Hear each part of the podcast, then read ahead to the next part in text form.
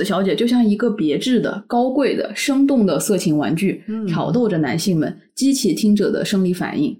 这就像在男性凝视的电影中啊，女人的存在正是被他们所激起的男性反应所证明的。他们不是他们自己。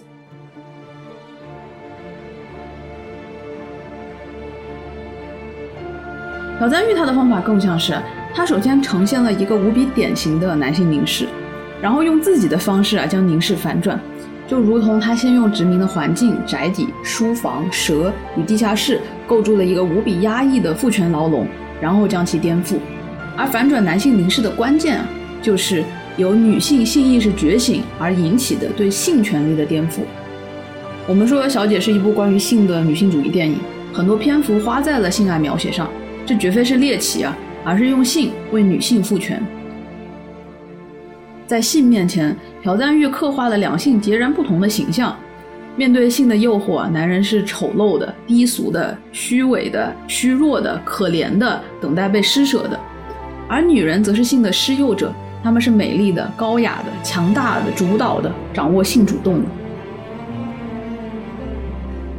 是什么让看似手无缚鸡之力的小姐如此强大？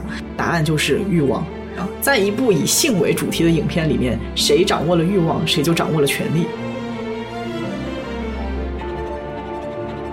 古往今来，男性在性这件事情上面都占据了主导地位。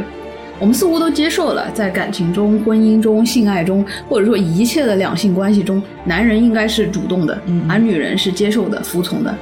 而我们现在去观察生物界啊，普遍的模板依旧是雄性播种，雌性生育。但在小姐中，这种关系被调转了，在性的场域里，小姐是主导的一方。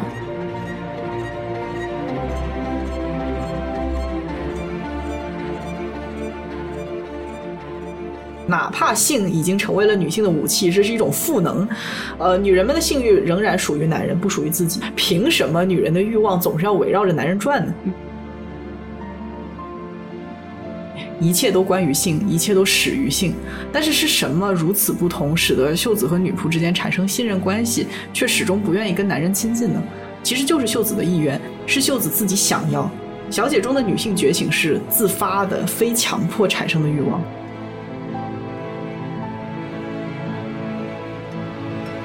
Hello，大家好，欢迎收听二十猫咪啊。这是一档由爱猫咪更爱人类的老于和小吴共同发起的，在故事里找猫咪的播客。我们致力于挖掘宝藏人物，探索人性的幽微，以及研究一切奇妙人事物之间的连接。祝大家五二一快乐！其实我也不知道是五二零还是五二一，反正就是这两天哈。总之就是这个年终情人节快乐。在这个特殊的日子里，肯定要搞点浪漫的、色色的大事儿。没有错，今天可以色色，今天可以尽情的色色。我觉得今天我们要聊的影片几乎不需要任何铺垫，嗯，那就是朴赞玉导演的作品，由我的女神金敏喜。以及金泰梨、何正宇主演的二零一六年韩国情色、爱情、悬疑、同性电影《小姐》。小吴说这话要断气了，已经没有。本台的双女主系列又添新作，这部剧从我们做完《阿黛尔的生活》之后就开始被催。嗯哎呀，老于和小吴会不会做小姐呀？什么时候做小姐啊？然后我们隔了一年，总算是做出来了。呃，话是这么说，但是听起来这句话有点怪怪的。不好意思，不是那个意思。那既然是要聊如此刺激的电影啊，那我们先要介绍一个刺激的广告。哎，没有错，在节目正式开始之前呢，我们先跟大家介绍一个主打原创设计的高端情趣用品品牌 UPKO UPKO。Oh my god，在聊小姐的节目里做高端情趣用品广告，这搭配真的是绝了，保你听完就想买，对吧？是的，所以未满十八岁的朋友请速速退出啊，因为从这里开始的广告和节目内容本身呢。全程十八禁，是的。朴赞玉的电影尺度有多大，这期节目的尺度就有多大。哎，老大了，真的是。啊，之前呢，UPCO 市场部给我们发了他们产品的 Lookbook 嘛，然后我看完了之后，立马转发给小吴，我们纷纷被惊艳到。是的，整个产品给我的感觉就是精致。啊，看得出来，品牌创始人和产品设计师是懂得性爱的艺术的，而且产品种类也很多嘛，包括身体配饰、真皮道具、性感内衣和情趣礼盒。它的 lookbook 真的页数很多啊，整个产品的视觉设计和产品表达都非常的精致，非常高级。最开始我以为 UPCO 是单纯的 SM 用品，但是深入了解了之后，发现他们的产品更加致力于帮助情侣们探索亲密关系的更多可能。是的，SM 的情趣用品可能总是让人联想到。哎，你懂吧？就是街边那些打着粉红或大红招牌的成人用品店，就你路过了都恨不得快步走的程度。是，要不然会被塞小卡片。对，但是然后这个产品嘛，you know，就充满了廉价和塑料感。哦，这个味儿太冲，每次路过这个店，我都在想到底什么人会进去买啊？但是 UPCO 的整个产品线呢，就完全不会给我这样的感觉。嗯，产品是关于性，但并不代表性是粗俗的、廉价的。反而性呢，它可以是精致的、优雅的、赏心悦目的。对，UPCO 希望能打破大众对于互动类情绪产品这种呃廉价的一次性的刻板印象，用偏女性视角的审美设计，在功能性之外添加视觉性的愉悦感受，用高质量的产品为肌肤间的每一次摩擦和碰撞提供更安全和舒适的保障。嗯，这一次我们收到的三个产品都是 UPCO 的明星产品，有玫瑰口球，呃，有可定制的真皮项圈，还有黑色鱼骨胸衣。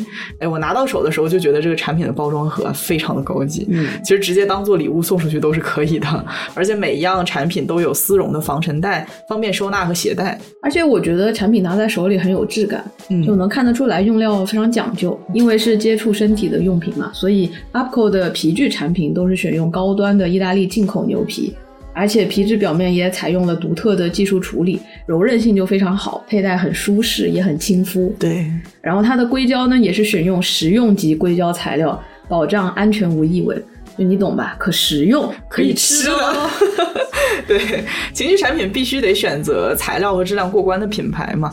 一是因为产品要亲肤使用，二是因为场景通常都是人们比较敏感的时候。私人 对，所以如果过程当中出现情况的话，真的可能会产生心理阴影啊。真的是。Anyhow，UPCO 的设计和选材都非常的有高级感，很让人放心。嗯，然后我个人的试穿体验呢，就是它的设计真的很会拿捏那个情绪的度。嗯，因为人们购买情绪产品主要目的当然就是为了增加情绪嘛。是啊，就比如说我收到的这三件，它们确实很适用于 SM 的使用场景，但是产品本身又恰到好处的拿捏了美感和舒适度，可以让互动过程更加的新奇、更加刺激。众所周知啊，SM 的过程中会有束缚啊，以及拍打的痛感。对，但是 UPCO 的产品穿戴以后呢，不会有不适感，尺寸也不会过紧或者过松。留下了足够多的调试空间啊！它那个产品的材料软硬适中，不伤皮肤，对使用者就非常友好。对，尤其是新手嘛，毕竟任何时候我们都提倡安全第一，娱乐第二。哎，没有错。那我现在简单介绍一下这三样产品吧。嗯，首先这个玫瑰口球是 UPCO 的明星单品，据说已经销售了几万个。这个口球的设计可以说是颠覆了传统，传统的那种口球不就是一个球嘛？戴上之后就很容易让人变丑，而且会有点尴尬，而且会有点不安全。但是 UPCO 的玫瑰口球就用了分体可拆卸的设计，把口球的这个孔洞做大，然后又添加了一个玫瑰花朵的造型装饰，这样两部分合在一起佩戴就非常的美，嗯啊，避免了嘴巴被撑开外露的羞耻感。而且呢，把花朵摘下来之后，还可以通过口球上的这个大孔洞做一些。嗯，you know，有创意性的互动是吧？对，这个设计它就非常的妙，你懂吧？啊，相信经过我的描述，大家脑中已经有画面了。如果想象不到的话，也可以之后去店里面逛一逛啊，也可以买回家自己玩一下。哎，对，我个人觉得这个玫瑰球真的挺美的，对，作为挂件呀、装饰品也都很合适。恭喜女主播床头柜又新添一枚装饰品，我的床头柜真的非常的精彩，非常的精彩。呃，也可以当抽绳带，反正什么用途自己可以发挥创造力嘛。嗯啊，还有刚才我们说的呃可定制的真皮项圈，UPCO 的皮具做工都非常的精细啊，听说都是手工制作经验非常丰富的皮具匠人做的。它项圈上的字母内容可以自己定制，就比如说我们的吴老师把 Villanelle 的名台词 Smell Me 放上去，就是说论色色还是吴老师有一套，是吧？在项圈上面，然后呢，对镶金的几个 几个 Smell Me，对。对，这个项圈来自于他们的“你的名字”系列啊，呃，除了项圈，还包括了手铐和挂件。朋友们，相信我，这真的非常适合送礼。是的，确实是入了 UPCO 的坑，很难回头了。嗯，同品类的其他产品已经无法入眼了啊！拥有三件就想要收集全套。UPCO 的整体品牌视觉就非常的有艺术美感，真的是建议大家去逛一逛店铺，享受视觉盛宴。就逛逛吧，啊，对，逛一逛吧。嗯。那最后我们顺便介绍一下 UPCO 的奢华立柜套装，听名字就知道很不一般。是的，里面是经典的十四件情趣用品组合，另外再加一个黑色神秘手提箱，它这个黑金配色真的超级美、超级高级。嗯，那作为情人节的礼物买回来跟自己的恋人一起体验就非常的合适。然后还有一些别的很有趣的产品啊。比如说低温蜡烛、流苏边等等。具体怎么使用呢？各位可以自己慢慢摸索，一起探索性生活的不同可能性。是的，也可以留在评论区，像过往一样。啊，那感兴趣的朋友可以在我们的 show notes 里面点击链接领取 UPCO 天猫旗舰店九十九减五、一百九十九减十和三百九十九减三十的店铺优惠券，也可以在淘宝搜索 UPCO 旗舰店，私信客服报暗号“猫咪”领券下单。海外的用户可以直接到 UPCO 官网购买，下单时使用优惠码 CAT C A T 三个大写字母，获得百分之二十 off 的惊喜折扣。那我们直接切入今天节目的正题了。开头的时候我们也说过，今天我们要聊的电影是朴赞玉导演的《小姐》。影片改编自英国女作家莎拉沃特斯的小说《纸匠情挑》，讲述的是一场精心策划的以结婚为由掠夺年轻贵族小姐巨额遗产的阴谋。嗯，那韩版的《小姐》是在二零一六年上映的嘛？影片整个对原著的改编其实挺大的。对，首先故事背景是从原著的维多利亚时期的英国移植到了一九三零年日据时期的朝鲜京城，也就是今天的首尔嘛。故事当中，自称伯爵的骗子雇佣了跟他同一个贼窝出身的扒手南书基，将他作为下女送入小姐和田秀子的宅邸，目的呢就是赢取小姐的信任，协助伯爵骗婚，在婚后获得小姐继承的庞大财产。是的，这部影片相对于原著其实还是做了很大的改动啊。那这点的改动呢，和朴赞玉的主题关系十分密切。关于这一点，我们一会儿会聊到。嗯，小姐这部片子它有两个非常鲜明的标签。分别是情色和女性，这俩放在一起就是非常的魔性。是的，就非常让人摸不着头脑啊！因为我们现在看到的大部分的情色作品，其实都带着非常浓郁的艳女色彩。对啊，里面的女性暴露身体，做出各种迎合男性观众的姿势和表情，他们是被绝对物化的商品一样的存在。在这样的小电影中，女性服务于男性；而在片外呢，这类影片的受众还是男性，尤其是猥琐男性。对，总之就是跟女性主义八竿子打不着。哎，但是我们朴老爷子啊，一定要把他的暴力、原始、充满欲望、张力的风格进行到底。嗯嗯，他在戛纳电影节的采访中啊，当年就明确表示，并没有想要拍摄一部同性恋题材的电影，真正想要通过这部影片表达的主题是女性主义。哦。啊，浅层来看呢，故事情节的确体现了两个女人是如何冲破父权的枷锁，获得自由。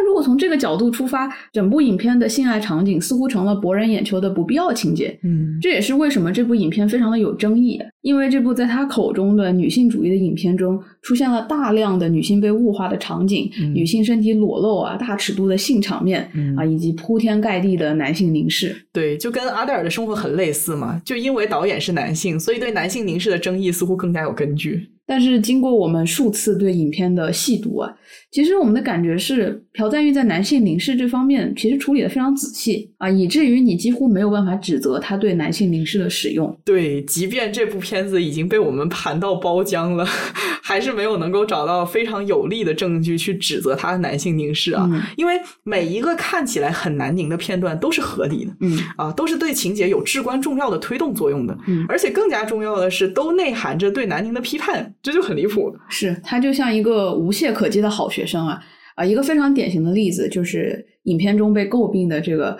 非常对称的、非常具有美感的性爱场景。嗯，那很多的批评家就说，这样的一种性爱的呈现非常的男性凝视，完全没有体现出女性的亲密。但是另一方面啊，我们会发现这个女主呢，秀子小姐，她对于性爱知识的全部获得都是通过色情书籍，也就是说，这个故事情节。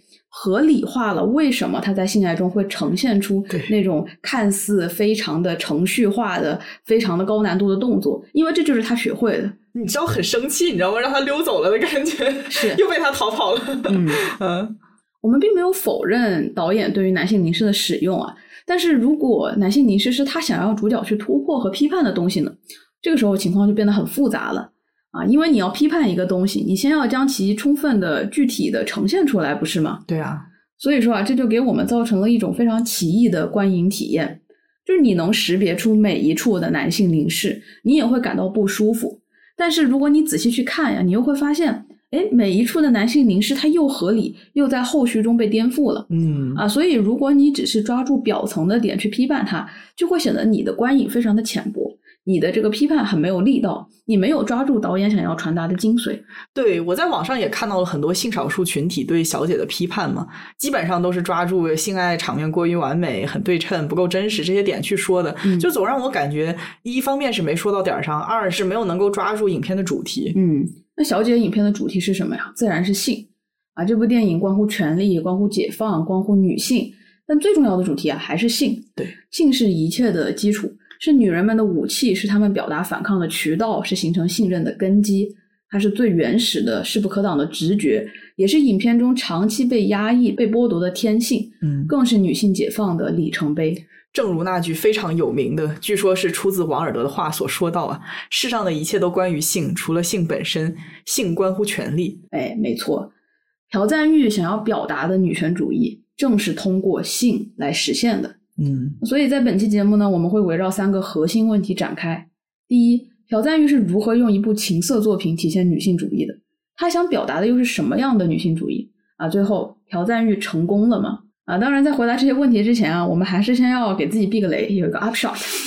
本期节目想要从一个客观的角度和视角去解读朴赞玉的女性主义啊，尤其是他和性相关的女性主义。嗯，但这并不代表我们完全认同导演的价值观。或者说他心目中的这个女性主义，嗯嗯，所以说呢，稍微剧透一下对第三个问题的回答：朴赞玉成功了没？我们认为他在表达女性主义和抨击男性凝视的方面做的挺成功的。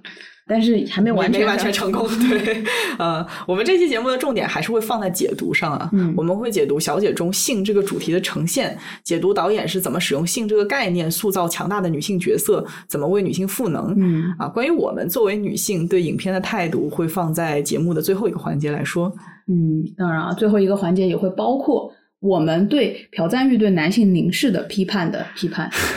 太太烫嘴了这句话，所以大家一定要听到最后。我相信再过十年，女主播还是会鼓励大家一定要听到最后的。主打一个精诚所至，金石为开。OK，嗯，那先聊聊朴赞玉的女性主义。我们会从三个递进的维度聊小姐中的女性主义，嗯，分别是对男性体制的摧毁、对性权利的颠覆，以及对凝视的反转。第一个层面其实是最好理解的，就是顺着剧情的一条明朗的线，嗯，你只要看了，你就能懂。对 啊，往土了说，整个故事讲的就是两位女性是怎么联手运用智慧和勇气冲破男权的压迫，最终获得解放和自由。嗯，你看下来就是觉得女性解放的过程非常的直给，对，尤其是朴赞玉对原著的改编，更加凸显了这个突破男权体制的中心思想。是我其实。做这期节目之前也是在 debate 他要不要完整的介绍这个剧情啊，但是我觉得呢还是得介绍啊，尤其是要介绍他在改编的那部分的重点在哪里。对，不然 get 不到这个改编的精妙之处哈。那么我要开始我的有声书了。将近三个小时的小姐共分为三个章节，第一章从女仆南书记的视角出发。第二章从小姐和田秀子的视角将第一章的故事重新过了一遍，然后第三章以第三人称视角让我们看到了两位女性联手获得解放，以及片中的男性是如何被他们耍得团团转，最终自相残杀。在故事的第一章，我们从南书姬的叙述当中得知，他被介绍到贵族小姐和田秀子那里成为女仆的真实目的，就是帮助他的同伙，号称是藤原伯爵的家伙，把秀子骗到手并且结婚。于是我们从书姬的视角认识了秀子。一个不谙世事、从未出过府邸半步的纯真小姐，秀子从小无父无母，由姨父姨母养大。姨父是一心想要成为日本人的朝鲜人，是叛国者。他娶了日本没落贵族，也就是秀子的姨母为妻，靠着政府的关系做煤矿生意起家，在首尔的郊区盖了一座气派的日英混搭风的大宅，并且在这座大宅里面圈养着自己的外甥女秀子、前妻、老婆和所有的下女。姨母死后，遗产由秀子小姐继承。为了掠夺遗产，姨父计划等秀子长大后娶她为妻。可是，觊觎秀子财产的不只是姨父，还有四通八达的藤原伯爵。他假扮成日本的画家，替姨父伪造藏书，混入了府邸，自荐做秀子的绘画老师，实际却想要勾引秀子跟他私奔结婚。等拿到了秀子小姐的财产，就把她送进精神病院。而书姬呢，是伯爵的计划中重要的一环。她被安排进入府邸做小姐的贴身女仆。任务就是极尽所能劝说小姐，从各个角度 PUA 她爱上伯爵，答应跟他出逃并且结婚。可在和小姐的朝夕相处当中，舒姬逐渐对纯真柔弱的小姐动了情，他们形影不离，分享衣服和首饰，甚至发生了肉体关系，以至于舒姬开始抗拒伯爵的安排。但是在巨大的物质诱惑下，他最终还是完成了伯爵的任务，将小姐送入了精神病院。于是故事进入第二章，通过秀子小姐的叙述，人物和情节都发生了反转。其实秀子根本不是纯良无害的贵族小姐。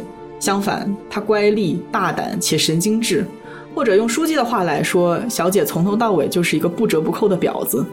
同时，我们也看到自诩爱书如命的藏书家秀子的姨父，其实收藏的全是色情书籍，而秀子每天下午都要进行的朗读，则是在众多前来听书的绅士面前声情并茂的朗读色情书籍，偶尔还要进行一些肢体表演。藤原伯爵看准了小姐想要逃离这种恶心的生活，于是就提出了带秀子私奔结婚的计划。伯爵从中索取遗产的一半分成，而小姐则可以获得自由。胆大心细的秀子要求藤原伯爵找一个下女，跟随着他与伯爵完成假结婚出逃。最后两个人携手把夏女以小姐的身份送进精神病院，而秀子将以夏女的身份获得自由。也就是说，自以为谋划着将小姐送入精神病院的书姬，其实才是计划中真正要被送入精神病院的人。所以，知道了这个信息，在第二章我们看到了第一章的故事从另外一个视角的重新演绎。然而，在第三章，剧情再次反转。在伯爵向秀子求婚的当晚，秀子和书姬激情坦诚相见，亲密过后，他们达成了更深的合作，决定联合对抗伯爵和姨父。秀子和伯爵假结婚后，他们按照原计划将书姬送入精神病院，但却早已联系书姬背后的盗贼团伙进行援救计划。同时呢，秀子用鸦片迷昏伯爵，将伯爵的地址透露给姨父，让男人们自相残杀。最后，在宅邸和精神病院之外重获自由的秀子和书姬重新相聚，乘上了前往上海的轮船。这可能是本节目目前最长、最详细的剧情简介，已经不是播客，是有声书了。主要是这个剧情反转太多了，你懂吧？不光是介绍剧情，你还得把那种反转的感觉表达出来，实在是很困难。嗯，这一次呢，我们进行了比较细致的情节介绍，主要是因为朴赞玉这次的电影其实对原著进行了几处非常大胆的改编，而这些改编呢，我个人认为啊，让他这部影片的剧情。比原著更加能体现女性面对父权压迫下勇敢突破的主动性。嗯，朴赞玉的版本啊和原著最大的不同，主要是第二部的结尾和第三部。那在第二部的结尾呢，原著中的小姐啊 Mode 在个人自由和爱情中不断的挣扎，最后选择了牺牲爱情，将女仆狠心的送入疯人院。而在第三部啊，他才发现自己只是更大的一盘棋中的一粒棋子。嗯，而真正操控这整个全局的呢，是女仆的养母萨克斯比大娘，who turns out 也是自己的亲生母亲。家庭伦理剧啊，对。所以紧接着第二章结局的反转啊，第三章出现了更多更大的反转。嗯，在原著的第三章中啊，经过一系列的家庭伦理 melodrama。两位主角啊，最后心意相通。小姐的舅舅死后，她回到了庄园。后来呢，素也就是剧中的女仆也重返了庄园寻找小姐。嗯，两个人继承了遗产，在庄园内幸福美满的生活在一起。纸浆情跳的第三部看起来真的是有点煎熬，还有什么狸猫换太子的情节？我觉得论剧情还是小姐的改编更加精妙。嗯，或者说，我觉得朴赞玉他没有按照这个 drama 走，嗯，他更加着力于女性对男性的复仇，所以原著中啊，第一段、第二段都是把欺骗进行到底了，嗯，但是朴赞玉呢，他改变了这一点，他在第二章的结尾啊，让两位女主率先达成了同盟，也就是说啊，比起让女人们成为更大的一盘棋中摇摇欲坠的棋子，他想让女主们自己联手去抵抗、去报复、去行动。啊，让他们成为第三部计划中的主导者，而非旁观者或者受害者。啊，从这一点来说，我觉得他非常直接的肯定了女性的主观力量。对，就不是受害者，也不是依附于男性的随从，不或者说不是依附于任何人的随从，嗯，而是事情的主谋，强调了一种主动性在里面。然后，除了主线剧情外，朴赞玉的电影啊和原著一样，也使用了大量的女性主义的象征和符号，比如说一副带着铁栏杆的书房。它就象征着等级森严的男权体制。嗯，导演也大量运用了门的意象，在秀子和书姬决定利用伯爵逃出府邸的当晚，女主们数次穿过不同的门，翻越围栏，这些都是象征着冲破阻碍、枷锁的镜头。当然，也少不了每一部基片必有的两位女主在旷野中自由的奔跑，再配上恢宏悠扬的 BGM，边跑边满眼笑意的看着对方，那是自由的空气。对，准确的说，是每一部年代基片都少不了的自由奔跑。传下去，基佬爱跑步。谣言是怎么诞生的？剧中还有一个被运用很多的符号，就是手套。小姐的梳妆柜里啊，有整整一排的皮手套。她在阅读时、外出时、表演时都会戴上手套。手套象征着束缚，也同时是小姐的假面。就像我们在第一章、第二章看到小姐的两面，分别是她的纯真与阴郁。那戴上手套与脱下手套呢，也基本对应了小姐的这两面。嗯嗯，这个在秀子和伯爵将书姬送入疯人院门口的那场戏可以体现出来。啊，当时在去往疯人院的路上，坐在车子上的秀子是戴着手套的。她与书姬一言不发，两个人各自望着窗外。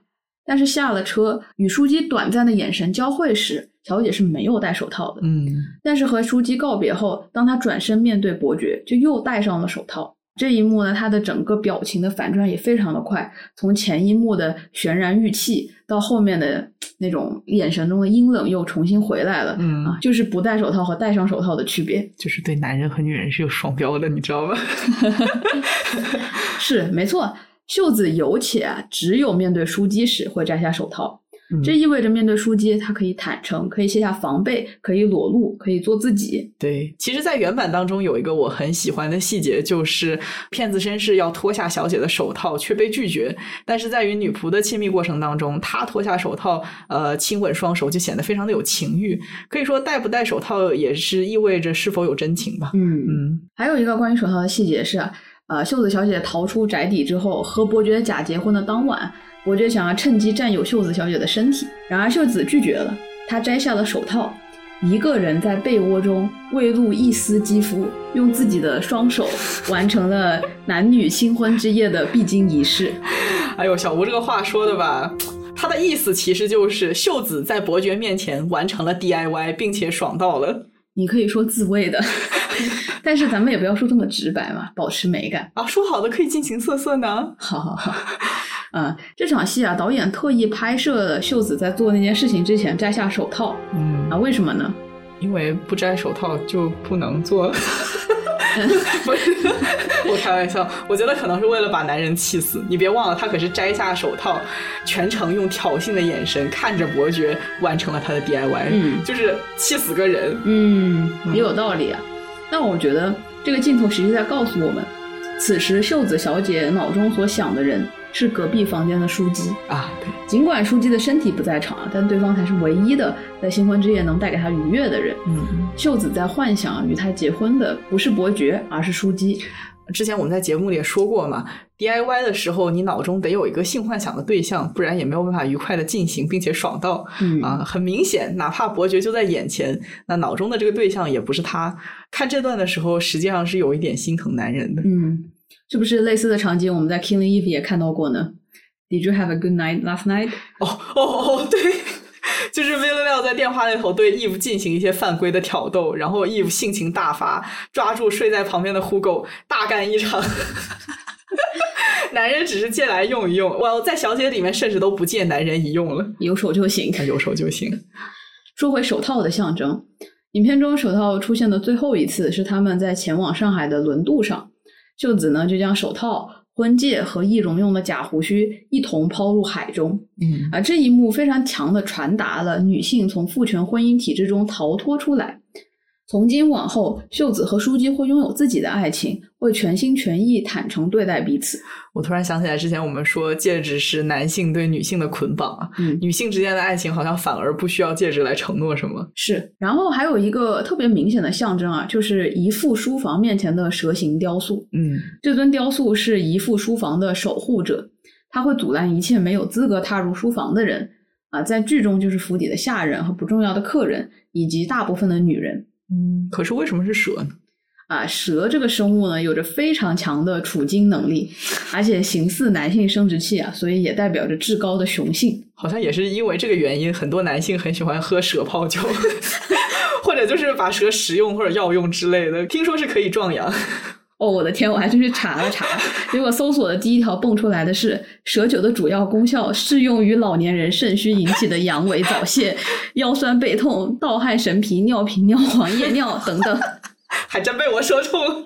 不过具体是不是真的就无从考证了。有没有考证不要紧，只要出现“壮阳”两个字，就会有人去试，你知道吗？市场还很好。对啊，一副就应该试试看。是的。Anyways，这不是重点。那剧中两个人出逃的当晚，其实干了两件大事儿，都非常的具有女性主义精神。嗯啊，第一个是书姬砍掉了书房门口的蛇，书姬斩蛇，我听起来像某种寓言故事，什么南郭先生、农夫与蛇。第二个呢是书姬摧毁了书房里的情色书籍。嗯啊，这两幕可以说是看得欢畅淋漓。书姬斩蛇这一幕是不是像极了对男性的阉割？是的。而撕毁书房里的禁忌书籍，也代表了对男权体系的摧毁。而且秀子和书姬这段互动也很有意思啊。原本是书姬发了疯似的在破坏，小姐在一旁惊讶的看着他，然后之后她自己也加入了破坏，往书上泼墨啊。就是这种女性之间互相影响，产生反抗精神，看的人真的是特别的爽。嗯，不过我真的好奇啊，朴赞玉是不是有一种？对男性阉割的迷恋在里面，我觉得是有的啊，就是整部影片都出现了大量的阉割男性的意象。像是章鱼的生殖器标本、剁掉的十根手指啊、砍掉的舌头，你看，这就是男人最大的灾难了，你懂吧？绝育手术不是也叫去世手术吗？试是那个势头的势啊，哎，这个男性的势头被去了，不就比死了还难受吗？我觉得某种程度上来讲，他很享受表现男性被去世、呃痛苦挣扎、生不如死的状态。其实最早的精神分析就明确提出过阉割焦虑这个情节。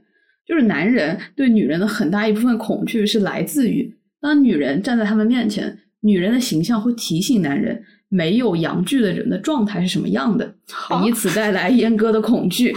男人害怕自己会和女人一样。我，你看到没有腿的人会对被截肢产生恐惧吗？讲真的，我会。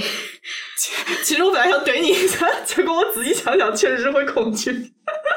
说好像也能理解了啊，是，嗯，所以呢。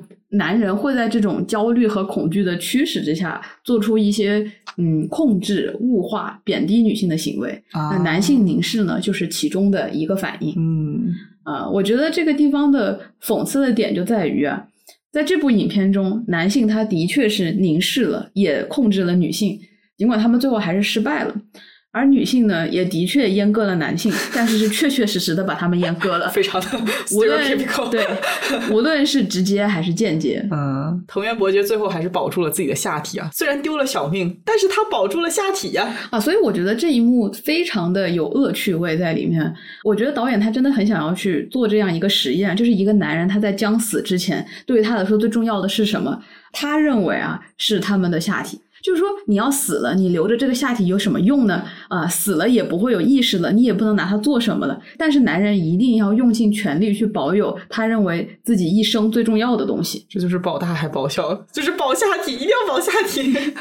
只要留着它，他就不会输给女人，这就是男人的尊严。就是去了阴间，他依然是高贵的男人。是的，依然是有下体的男人。在卑贱的死去，那也得是高贵的男人。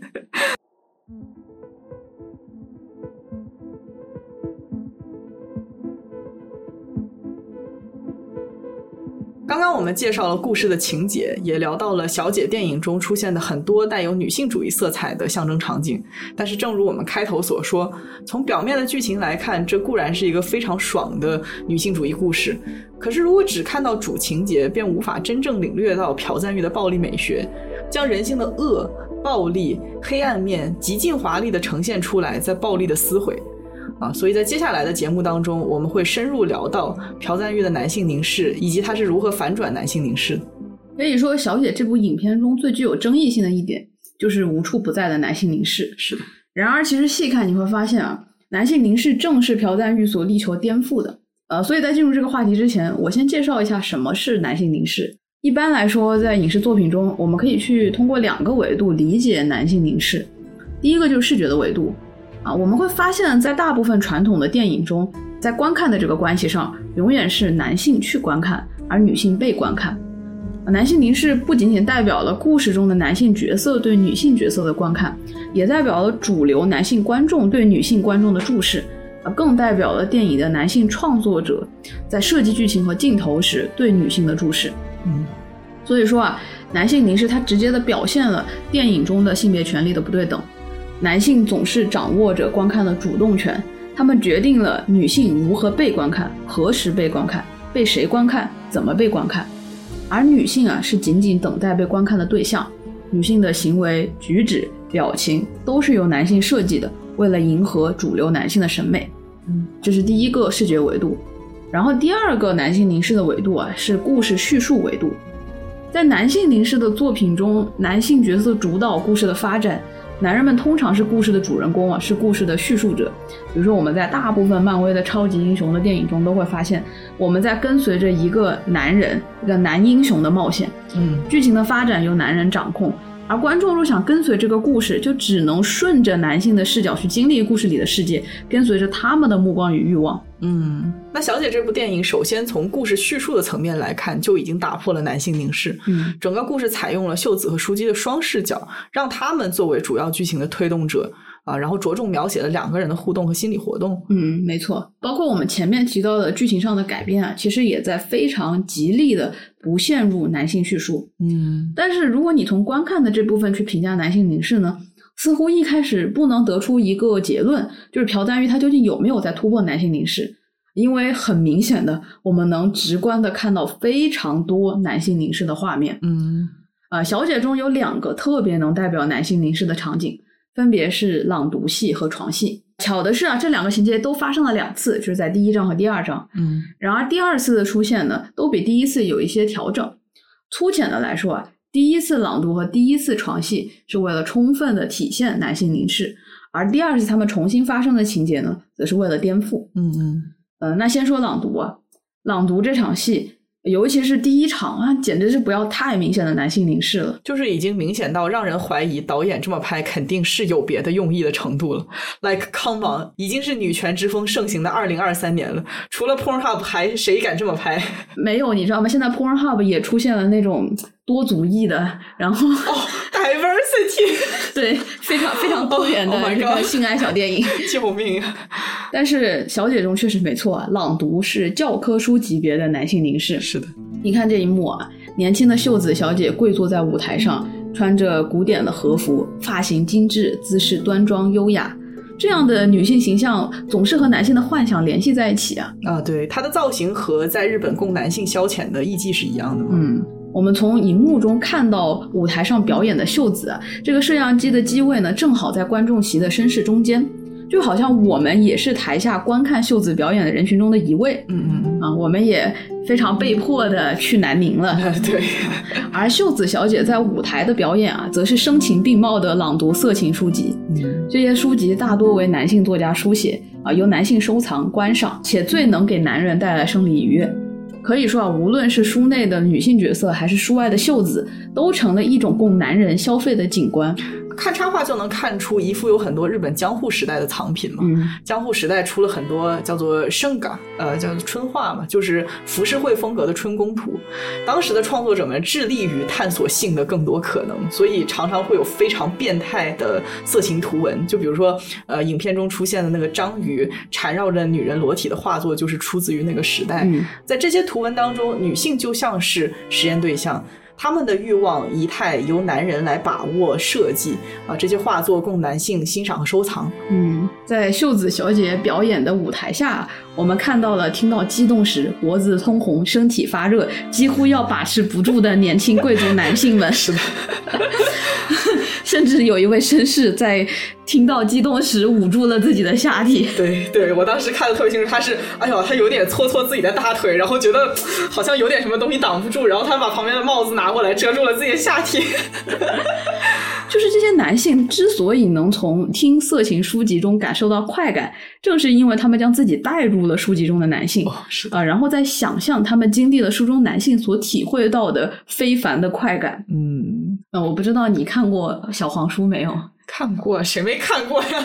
但是就是我看的时候，就大部分的时候，我也带入了。你你没有办法不代入啊。对你通常来讲代入的都是那个男人是吧？就是虽然我是个女的，但是我代入的还是那个男人，就是非常的奇怪。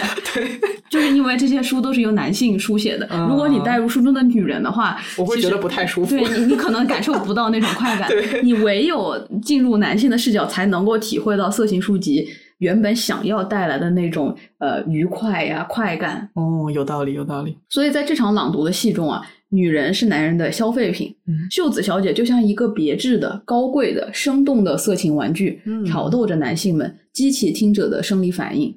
这就像在男性凝视的电影中啊，女人的存在正是被他们所激起的男性反应所证明的，他们不是他们自己。嗯，我觉得高贵的色情玩具这个说法好准确。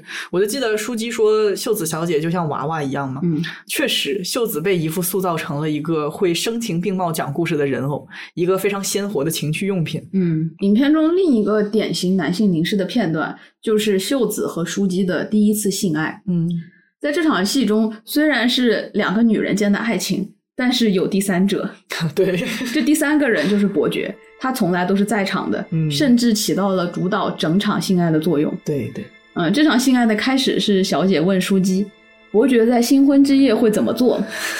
小姐想用这句话挑起书姬的欲望啊，却不自觉的邀请书姬将自己带入男人的视角。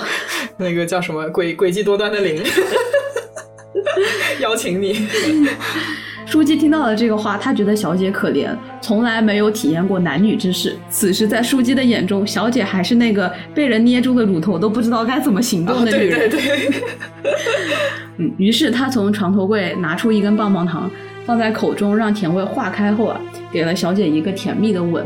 啊，两个人在充分的享受呃糖的甜味。那两个人的唇一阵缠绵后啊，小姐不自觉地说：“哦，原来是这种感觉啊。” 而书姬的回答呢，却是：“这就是你渴望伯爵的感觉，真的很下头，真的。”那接下来呢，小姐又顺着他的话问：“真的吗？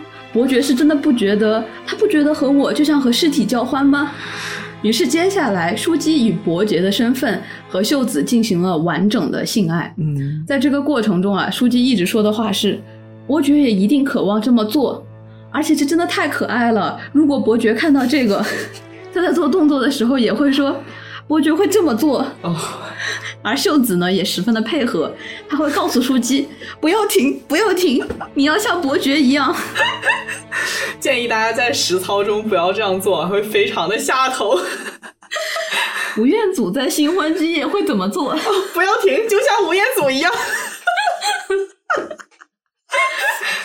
你知道吗？这场戏中啊。其实他们都知道伯爵并不存在，嗯，但是他们的爱情啊，他们的性爱，唯有伯爵这样的中间者的存在，似乎才能进行下去。对，我就是想说，这个片段它的难拧体现在原本是这两个女人互相爱慕、互相渴望对方的身体，但是必须得有伯爵在场，伯爵这个男人在场，他们才能够借着伯爵的名义对对方做些什么。嗯，就是怎么说呢？这个男人他确实是个工具人，但是还必须得有这个工具。是。甚至在这场戏中，最大胆的一个细节就是，当书记第一次见到秀子小姐的私处时，就是要给她口的时候，镜头对着书记的正脸啊，他说出那句话：“这真是美丽的无人能比。”你们知道这句话是谁教他的吗？是伯爵一开始教他的。对，伯爵跟他说要说的磕巴一点，这这真是美丽的无人能比。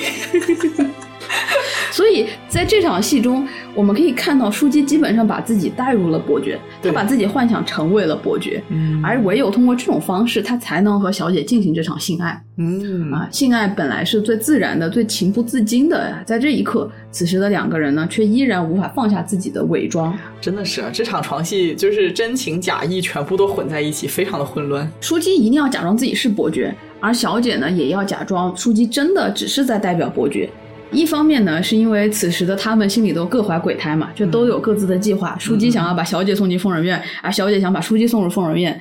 啊，在这个情况下，他们都要不知情，伯爵的这个计划是他们所熟知的、所主导的。嗯，而另一方面啊，这场戏也非常巧妙地体现了女性的欲望，哪怕是最私密的、最强烈的女性欲望，也要通过男性的载体来实现。对。啊，你要通过一个女人带入男性的视角，才能去完成这一切。书姬唯有将自己看作是男人，才能合理的拥有小姐的身体。嗯，小姐也是一样的，对书姬的感情要通过向她询问，哎，与伯爵的新婚之夜要做什么，才找到了一个出口啊。似乎只有将对方视为男人，才能够合理化跟对方的亲密。没错，呃，在原著中呢，他们也拥有了这样的性爱，但是没有出现伯爵 talk，没有绅士 talk。而且在这一场性爱中啊，另一个不能忽略的点就是导演的镜头的使用，他给了很多女人肢体的特写，她们的唇、她们腿的缠绵、白皙的背以及女人的小腹。呃，这些镜头将女人切割为她们身体的一部分，啊，将这些美丽的身体部位抽象出来，成为了男人迷恋的对象。嗯，啊，这也是为什么在很多传统的男性凝视的影片中，我们经常能看到女人的足、腰、臀、大腿、小腹的特写。朴赞玉特别喜欢背，他给了好多背部特写。所以在这一场性爱中啊，尽管男人没有出现，却一直主导着性爱的进行。书姬在扮演男人，而男性观众依然可以带入书姬，带入男性的视角，感受到与被镜头凝视下的小姐做爱的快感。嗯。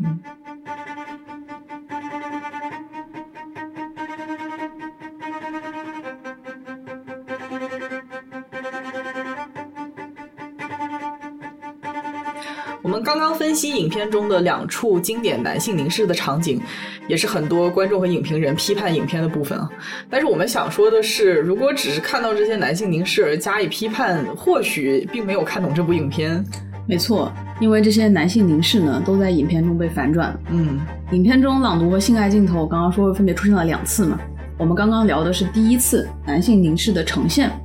而没有讲到第二次的反转。嗯嗯，朴赞玉他的方法更像是，他首先呈现了一个无比典型的男性凝视，然后用自己的方式啊将凝视反转，就如同他先用殖民的环境、宅邸、书房、蛇与地下室构筑了一个无比压抑的父权牢笼，然后将其颠覆。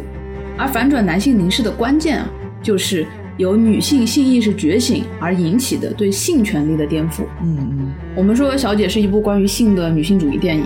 很多篇幅花在了性爱描写上，这绝非是猎奇啊，而是用性为女性赋权。呃，在小姐中啊，我们可以清晰的看到，在性面前，朴赞玉刻画了两性截然不同的形象。面对性的诱惑，男人是丑陋的、低俗的、虚伪的、虚弱的、可怜的，等待被施舍的；而女人则是性的施诱者。他们是美丽的、高雅的、强大的、主导的、掌握性主动的。对，在这一点上，小姐跟原著有着很大的出入啊。朴赞玉对人物进行了蛮大的调整。在原著《纸匠轻佻》当中的小姐 Maud，她的状态是对一个从来没有出过家门、被男人控制的女人的相对真实的侧写。嗯，呃，Maud 对外界事物一无所知，比起向往，她的情绪当中更多的是恐惧。嗯，而女仆 Sue 来到家里之后，明明是 Maud 在依从绅士的计划陷害。素，但是他常常流露出慌张之情。他在秀面前努力掩饰着自己的天真，就是你能感觉到茂他不是一个非常有计谋的人。呃，对对。反观秀子当中的小姐，她从没出过家门的设定，并没有让她成长为一个像茂的那样单纯的小姐。反而让他成为了一个极其聪明、极其冷血、镇定、有能力控制他人、控制局面的 sadist，就是这个 S M 里面的 S 嘛。呃，直译是施虐者的意思，但是我们可以广义的把它理解为关系当中的主导者。就是说，哪怕他被男人压迫了二十余年，对男人既没有恐惧，也没有他的女管家佐佐木夫人那样对男权的仰慕和服帖。是的，如果说 Mode 对男人的情绪啊，更多集中在恐惧与厌恶。那秀子对男人的态度则是鄙夷与轻慢，嗯，那是一种自上而下的厌恶。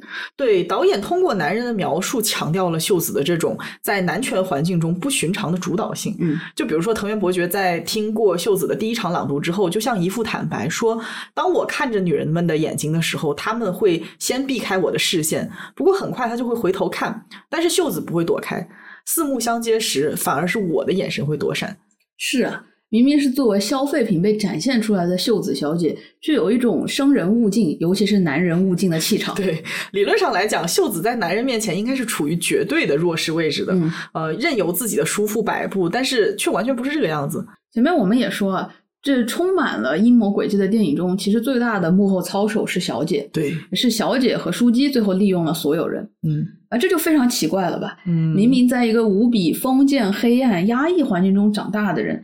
啊，她的生活也就只有阅读情色书籍。但这样的秀子啊，竟然成长为一个强大的女人。这个强大打个引号吧，对，呃，所以我们下一个问题就是：是什么让看似手无缚鸡之力的小姐如此打引号的强大啊？而导演给出的对这个问题的答案就是欲望。这个其实不难理解啊，在一部以性为主题的影片里面，谁掌握了欲望，谁就掌握了权力。是的。古往今来，男性在性这件事情上面都占据了主导地位。我们似乎都接受了，在感情中、婚姻中、性爱中，或者说一切的两性关系中，男人应该是主动的，而女人是接受的、服从的。而我们现在去观察生物界啊，普遍的模板依旧是雄性播种、雌性生育。但在小姐中，这种关系被调转了，在性的场域里，小姐是主导的一方。对小姐当中的和泉秀子啊，她从两个方面掌握了欲望。第一点，我们很容易看出，就是她掌握了男人们的欲望。嗯，片中的男性们呢，多少是有点性无能在里面的。在朗读室里面，秀子是表演者，如果她不开口，性无能的男人们就无法产生性欲。且她被培养出的这种精妙的表演，是男人们在别处无法看到的。这种感觉就像是小姐捏住了男人们的老二。门，没有，不是一根。我觉得准确的说，应该是他掌握了控制老二门的魔法，是吧？就是起起落落都在秀子的谈吐之间。你看看哈。掌握了男人的老二，不就掌握了他们的一切吗？对啊，在第一场朗读戏当中，勇敢的骑士们被小姐打了屁股之后，坦言：如果可以拥有秀子十分钟，那我将愿意付出世间你想得到的一切。你看看，这哪只是掌握了男男人的一切，这是掌握了全世界你能想到的一切 啊！而且吧，我觉得。朴赞玉他就是还是有这个恶趣味在里面。嗯，片子里的绅士们都有点性无能，而姨父呢更是直接的阳痿。对。叔父的那个地下室不是有很多章鱼的生殖器标本吗？嗯，也许啊，我们叔父真正享受的就是切除雄性生物性器官的快感，以此缓解他阳痿的焦虑。哦，我记得片中对姨父的阳痿有两处暗示嘛，都是出现在伯爵和都是出现在伯爵对姨父的挑衅当中。第一次是伯爵告诉他，只要他给佐佐木夫人一个暗示啊，这个佐佐木夫人就是姨父的前妻嘛，那么佐佐木夫人晚上就会钻进他的被窝，就是在告诉姨父。说你看你不行，我行。嗯，呃，然后二是伯爵问姨父要娶秀子，但是是不是还没有跟他同过房啊？就是这场对话里面，姨父整场都是在吃瘪的，一脸无能狂怒的样子。所以说，在片尾啊，抓住伯爵实施报复的姨父，也对他的这些挑衅怀恨在心嘛，决定砍掉伯爵自以为很行的下体。哦，而且啊，就是说，就算不是性无能的伯爵。在自己的新婚之夜也受到了莫大的性羞辱。嗯，毕竟还有什么比一个四肢与下体健全的男人 在新婚之夜看着自己的妻子自慰更加羞辱人的呢？就是啊，这和阳痿又有什么区别呢？这两个人真的就是半斤八两，你知道吗？一个起不来，一个憋炸了，都没有可以宣泄的地方。我的天呐！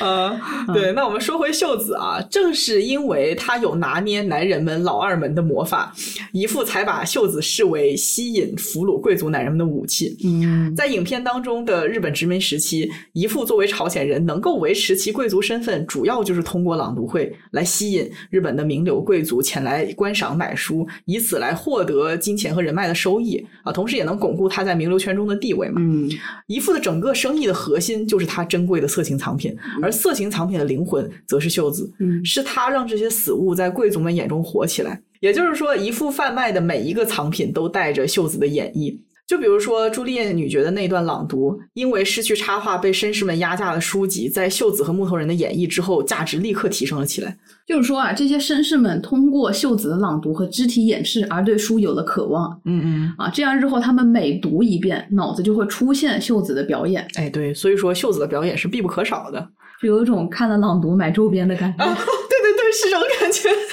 这些贵族们哪是想要买一本书啊？他们想要购买秀子演绎的版权。对呀，我们完全就可以说，如果没有秀子的话，姨父的身份岌岌可危。一方面就是因为他的生意做不下去了，他的贵族地位不保；另外一方面则是如果没有秀子的话，他就没有办法成为日本人。嗯啊，因为一直以来，姨父对自己的朝鲜身份都感到很自卑，他觉得朝鲜是丑陋的，日本是美丽的。而且片中的绅士们对姨父的朝鲜出身也会暗暗的嘲讽嘛。啊，因此他会大费周章的利用秀子，等他长大跟他结婚，然后自己成为日本人。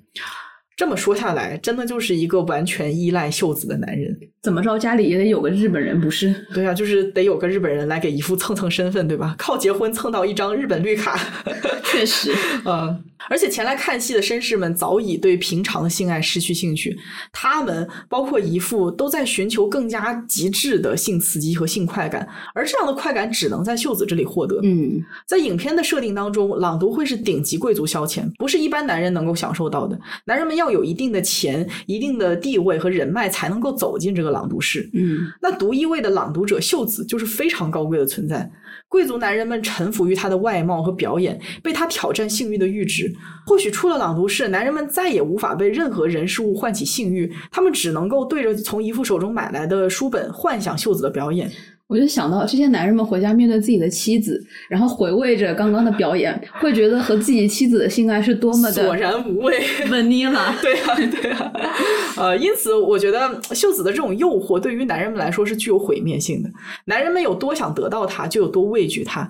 每一个男人都像姨父一样，深知秀子只可观赏，不可触碰，企图得到极美之物只会带来毁灭。这也是另一层秀子强大的体现啊。它代表了一种无法被征服的欲望，对，这对男人来说是非常可怕的。嗯，如果说袖子是一件商品，那也将是世界上唯一一件不对外出售的商品。嗯，它充满诱惑，却是那么的遥不可及。呃，这对于征服欲、占有欲旺盛的男性们来说，简直是天大的灾难。他们趋之若鹜，轻者空手而归，重者飞蛾扑火。呃，其实，在很多寓言故事中，我们都看到类似的信息。极美之物只可远观，而一旦彻底的占据它，则会给自己引来灭顶之灾。嗯，然后我不知道为什么，我刚刚说这句话的时候，想到了金庸小说里的九阴真经。哦，那九阴真经作为绝顶武功，是武林人中梦寐以求的至宝啊。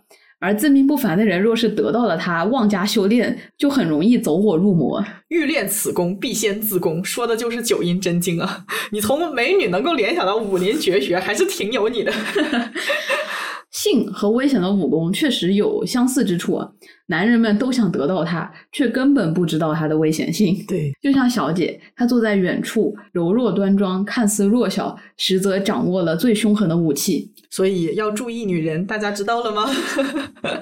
啊，我觉得朴赞玉的女性主义一部分强调的就是这种女性之美的强大嘛。嗯，与这种能够勾起人欲望、让人着迷的美相比，男性的力量就是那种 muscularity，更像是一种蛮力。嗯啊，极美之物只需吹灰之力便可毁灭一个人。既美是一种令人生畏的力量，而且是女性独有的。男人在美面前极其的虚弱，毫无招架之力。嗯啊，对于美的强大，片中数次给出暗示。最直白的就是一副对日本为什么是美丽的解释。他说：“美丽是残忍的法则。朝鲜因为脆弱、浑浊、迟钝，所以丑陋。那么反过来说，美就是强大，是清晰，是灵敏聪慧。同时呢，美具有毁灭性，特别是对于男性。姨父说：‘呃，袖子就像是我看到的美味鲜鱼，我想象着那种味道，应该咬一口吗？’呃，不，我只是一个爱听肮脏故事的老头子罢了。就是说，男人们只敢在一旁偷看、凝视，不敢接近。其实，我觉得这里是对男性凝视的一种自嘲吧，就是自知在美面前自己是丑陋的、卑鄙的、卑微的，所以只能在一旁看着。那么，男性凝视就是女性对男性的一种施舍。是啊，这个点非常有意思。前面我们说，在凝视中看的人占据了主导的地位，因为他们在物化被观看者；而在秀子的朗读中啊，他才是那个占据了主导地位的人，嗯是他抓住了男人的目光，是他在玩弄男人们的欲望。如果没有了秀子的存在，男人们的欲望将无处释放。于是啊，秀子对男性欲望的掌控带来了第一处男性凝视的反转。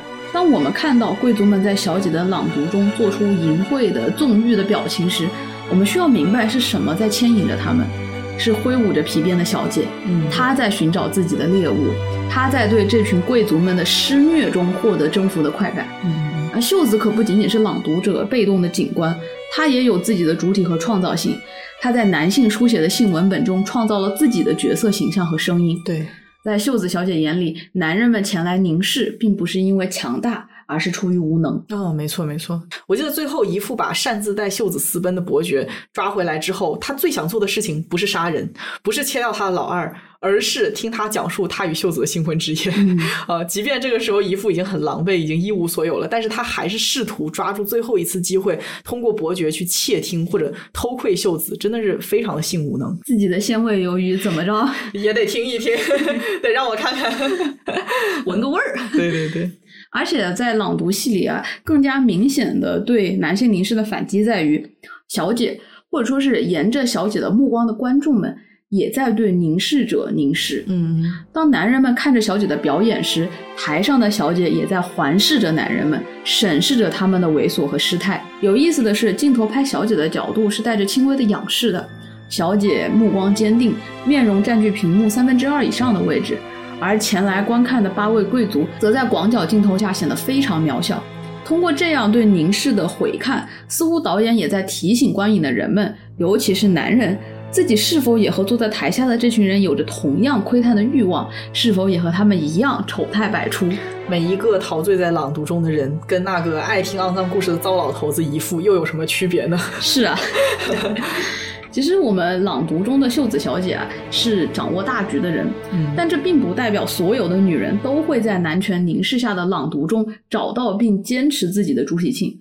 对比秀子的姨母啊，我们就可以看出啊，被性父权前后的女性形象。嗯啊，我们可以说姨母是那个未被父权的，而秀子是在朗读中找到了自己的主体性的。同样是朗读情色作品，同样是受到过高度训练的语音语调的表演。姨母的朗读虽然说很专业啊，却不带任何的杀气。她没有办法在这中间找到自己的声音，运用自己的创造力。她温顺，眼神空洞，仿佛失去了灵魂，像是无情的 AI 朗读。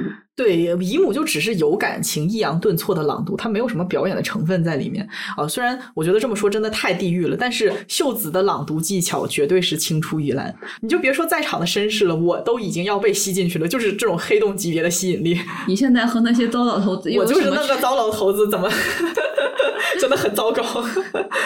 我觉得这也是秀子善于摆布他人、操控性极强的性格特色的体现。对，秀子懂得运用自己的身份去抵达自己的目的，即使是在绝境中。嗯，然后另外一点体现秀子的毁灭性的，还有在小姐当中，伯爵对秀子的最后的那一点爱。嗯啊，因为原版当中的绅士是一个不折不扣的骗子，除了帽子的钱财，他一概都不感兴趣。而在小姐当中，起初这个藤原伯爵啊，他不断强调两人之间的边界感，我只要你的钱，你要你的自由，你我没有感情上的瓜葛，只需要完成这场戏，然后各取所需。嗯，而到了电影的最后，就在两个人的戏马上就要演完、马上就要结束的时候，藤原伯爵忽然发现，哎，我似乎真的爱上了秀子。哇哦，同时，他正式提出求婚，结局就是在他的新婚之夜，在他拥有秀子的十分钟里，他被秀子下药并且出卖。最后，伯爵在姨父的虐待当中，选择与糟老头子同归于尽。就是伯爵对秀子的爱啊，是明知不可为而为之，是一种全然的失控。对我觉得他爱上她的部分原因，是因为他知道这是一个自己得不到的女人。啊，对对对，从一开始，伯爵就知道秀子是不会爱上自己的女人，嗯也不是自己能够掌控的那类女人，但还是忍不住的为秀子小姐沉沦。而且一旦动了真情，他的结局便是毁灭。对，不过他倒是一个很坦诚的男人啊。他对秀子说：“他对秀子说，就算我爱你的结局会很惨，你也不要可怜我。嗯所以哪怕最后被秀子摆了一道，伯爵对他的感情。”怎么说呢？没什么怨恨，反而是有些敬畏心在里面，就是打心眼里觉得这个女的真的很不一般，是我斗不过，所以愿赌服输。嗯，那我们刚刚讲的是秀子控制欲望的第一个层面啊，就是他非常善于并且积极的使用对男人欲望控制的本领。嗯那第二个秀子控制欲望的层面就在于，他非常会控制自己的欲望，他能够引起男人的情欲，自己却不会被轻易的诱惑。嗯嗯拥有万人迷人设的伯爵不也承认吗？假设今天晚上我钻进这个宅子中某个女人的被窝，唯一能够拒绝我的那个人只有一个，就是秀子。秀子会选择把她踢出被窝，自己 DIY。自己完成 DIY，并且爽到。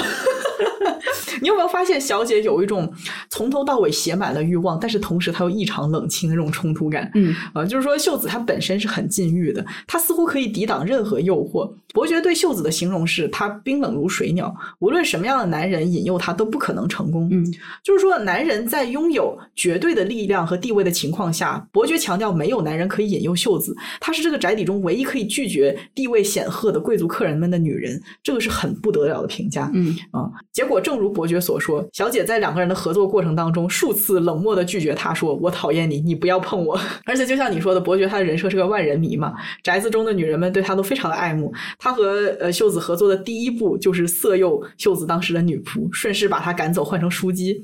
而这个女仆就被他三言两语骗到了，心甘情愿的被他抢上，整个计划就异常的顺利。嗯就连冷面管家佐佐木夫人，伯爵都有自信把她拿下。意思就是说，剧中无法抵挡男人诱惑的女人们都非常容易被骗，嗯在男女关系当中是处于劣势的啊。男人对其有兴趣的时候受到宠爱，男人对其失去兴趣的时候就会被随意抛弃。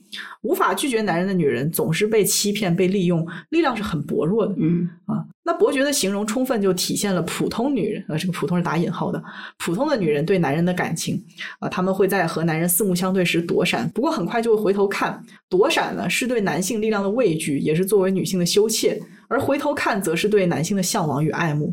然而，这两样秀子都没有。嗯在朗读室里面的每一个客人都对他有欲望，但是秀子不会对任何客人产生欲望。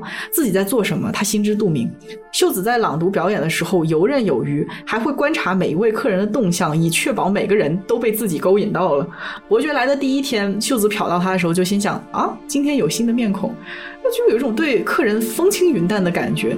之后他的表演都是有意面向伯爵，就是说他清楚明白勾引客人是他的任务，不存在真正的情与欲。嗯啊，因此这个被囚禁的女人在男人眼中却是很可怕的存在。欲望是他对付每一位绅士的武器。嗯，而且秀子她从未想过利用另一个男人逃出去，嗯因为她知道男人是不可靠的，对她唯一能靠的是自己的智慧。所以说啊，在伯爵要利用他的男性身份将他带出府邸提出计划的时候，秀子依然认为他们是平等的合作关系。秀子有自己的计划，她从未将自己认作是等待被男人解救的女人。哎，没错，而且我觉得用性给秀子赋能这一点最精妙的地方在于，将这个武器交给秀子的人正是他的变态姨父。嗯从秀子小时候开始，姨父通过教她朗读色情书籍，训练她把个人的情欲和性事分开。所以说，无论书中出现多么色情的情节，她都不会有耻心，也不会动感情。就是姨父通过变态的方式，把秀子培养成了这个集诱惑力和毁灭性于一身的女人啊。也就是说，对女性的囚禁与压迫，最终反噬了男人们。是有黑格尔的主仆辩证学在里面的。哦，是吗？刚刚我们讲了秀子小姐对欲望控制的两个层面啊，最后落脚到了性是小姐的武器。嗯，那其实得到这个结论的时候，我们也愣了一下，然后问自己：性应该是女性的武器与力量吗？嗯，其实就这种设定吧，你说就算没有女仆，她也可以写一个完整的故事。窥视女性，将女人们视为唾手可得的猎物的男人们被无情的婊子陷害出卖，但是这个听起来就很像男性对一个 sadist lady 的性幻想，一个施虐者的性幻想。那女人在男权面前用自己的美色自保反抗这件事情。怎么说呢？它就好像是性与欲望只是工具，并不属于女人，不是自己可以享受的东西。嗯，女人在男权面前用自己的美色自保反抗啊，就这件事情讲一个不恰当的比喻，就像是女人通过经营性犯罪活动成为一代枭雄一样，啊，对，它是有那么些荒诞的。是的，是的，也就是说，当我们听到一个女性在利用男性对女性的欲望而控制男性的时候，仍然觉得这样的力量啊有固化性别刻板印象、强化现有的异性恋模式的嫌疑。对，因为女人对男人的诱惑依然是一种长期社会性别建构下的产物。对，我觉得最大的问题就是，哪怕性已经成为了女性的武器，这是一种赋能，呃，女人们的性欲仍然属于男人，不属于自己。嗯虽然女性可以用异性恋男性对女人的性欲去对付男人，但是凭什么女人的欲望总是要围绕着男人转呢？嗯，在这里你引出了一个非常重要的点啊，就是在父权制度下的男性。不仅要规划女人们的行为，要规划她们的婚姻，更要规范女人的欲望，嗯尤其是性欲望。对因为性和生育相关，而生育则意味着资源。在性解放运动以前啊，男权社会中唯一认可的，即是男人对女人的插入性以生殖为导向的性活动。哦，弗洛伊德甚至明确提出过啊，女性获得阴蒂高潮是身体发育不良的表现。救命！他认为啊，任何不能将自己的性敏感地带从阴蒂转移至阴道啊，从男性的生殖器插入抵达高潮的女性是性冷淡的，以及存在精神问题。真的管很宽，管宽不宽我不知道，但是管得倒是非常的宽。可能真的是非常的担心，一旦女人们学会自己给自己快感，生育的这个资源就无法保障了。男人和自己宝贝的老二都会显得那么的多余。真的，老二真的很重要，就是这个意思。但是呢，在弗洛伊德之后，很多的科学研究就发现啊，尽管有百分之九十五的男性能从插入式的这个性行为中抵达高潮。但是呢，仅有百分之二十五到百分之三十的女性 能从插入中获得快感，完全非常不对等啊！现在我开始对男性有一点同情之心在里面，就是他们每一次和女人做爱的时候，可能只有。百分之二十到三十的女性能从这个行为中同样爽到啊，有百分之三十的女性，她们声称自己偶尔能获得快感，嗯，而有百分之三十的女性呢，从未从阴道的插入中获得快感，就很很难过。三个人就有一个哟。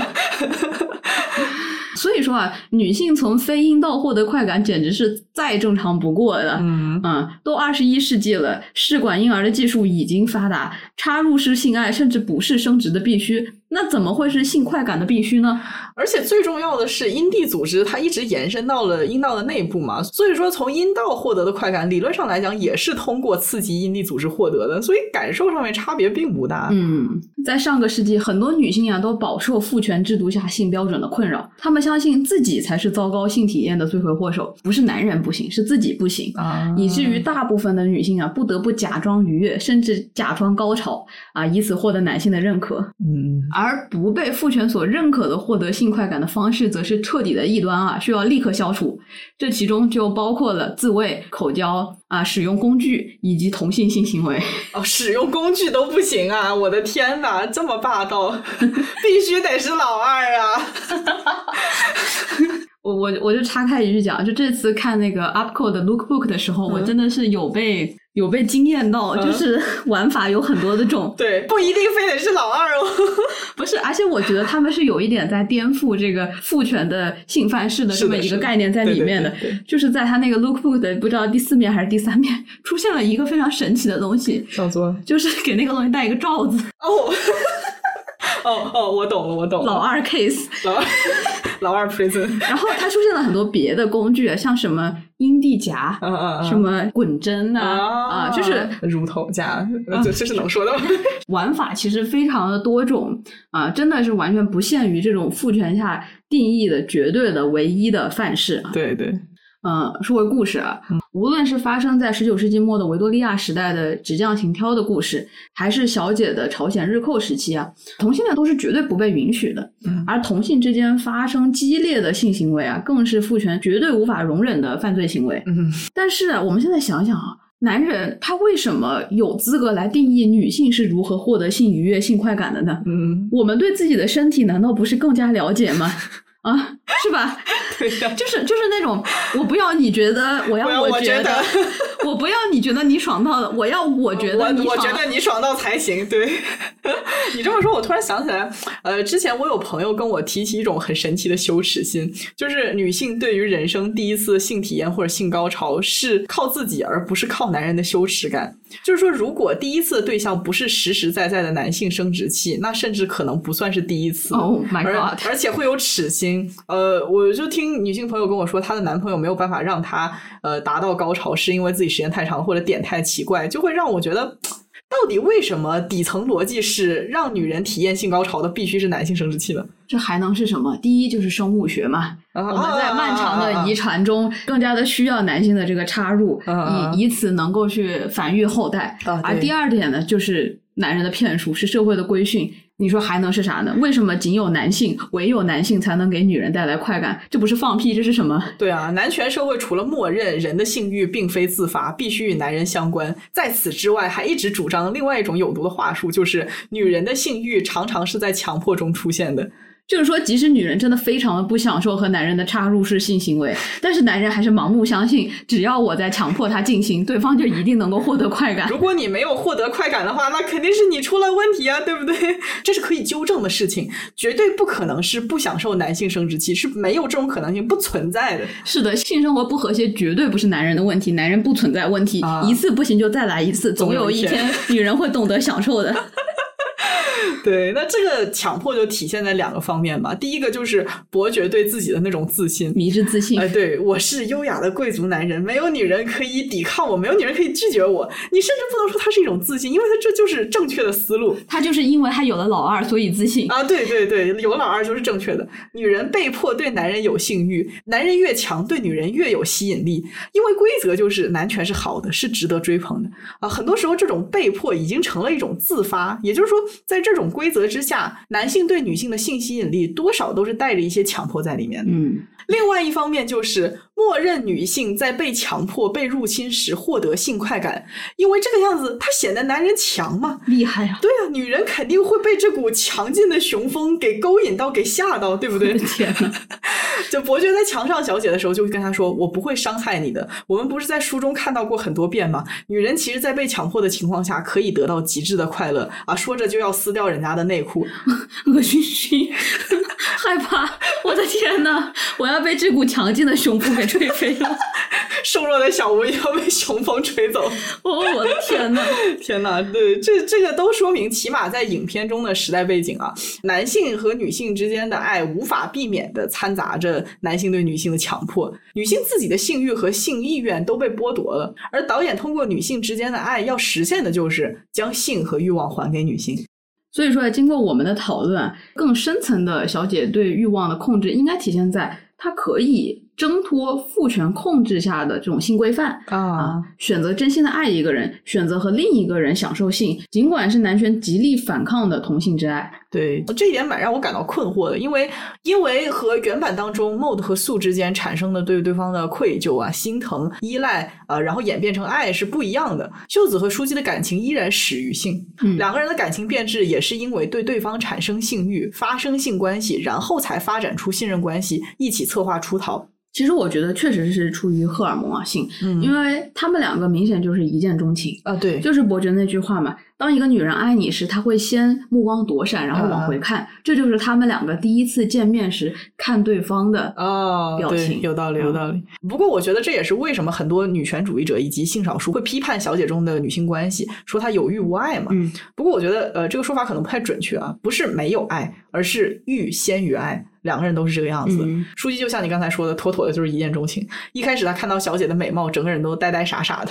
导演给了他很多呃凝视小姐时的大脸镜头，眼中是充满欲望的嘛。嗯但是比较隐蔽的是，其实秀子对书记的感情也是从性欲开始的。嗯前面我们说到，秀子即便饱读色情书籍，精通性事，但是实际上她没有对任何人产生过真正的情欲。嗯在情感这件事情上面，秀子是很纯真的。嗯就比如说，在第二部分当中，小姐在观察书记的时候，对他的情绪其实充满了好奇心。嗯他不懂书姬表现出来的嫉妒是什么，他会思考：哎，为什么书姬对藤原伯爵总是一副我很讨厌你的态度？那毕竟咱们秀子小姐没有谈过恋爱嘛，啊，对，没有谈过恋爱。虽然她饱读色情书籍，但是没有谈过恋爱呀，对不对？嗯嗯但是他对女仆的感情在第二场朗读戏中产生了质变。嗯在这场朗读当中，秀子读了孙夫人赠与金兰冕铃的百合桥段啊，也正是因为书籍闯入了他的生活，对他有了不一样的感情，这些原本冷冰冰的文字在秀子眼中就活了起来。嗯在文本当中，金兰拿着孙夫人送的冕铃。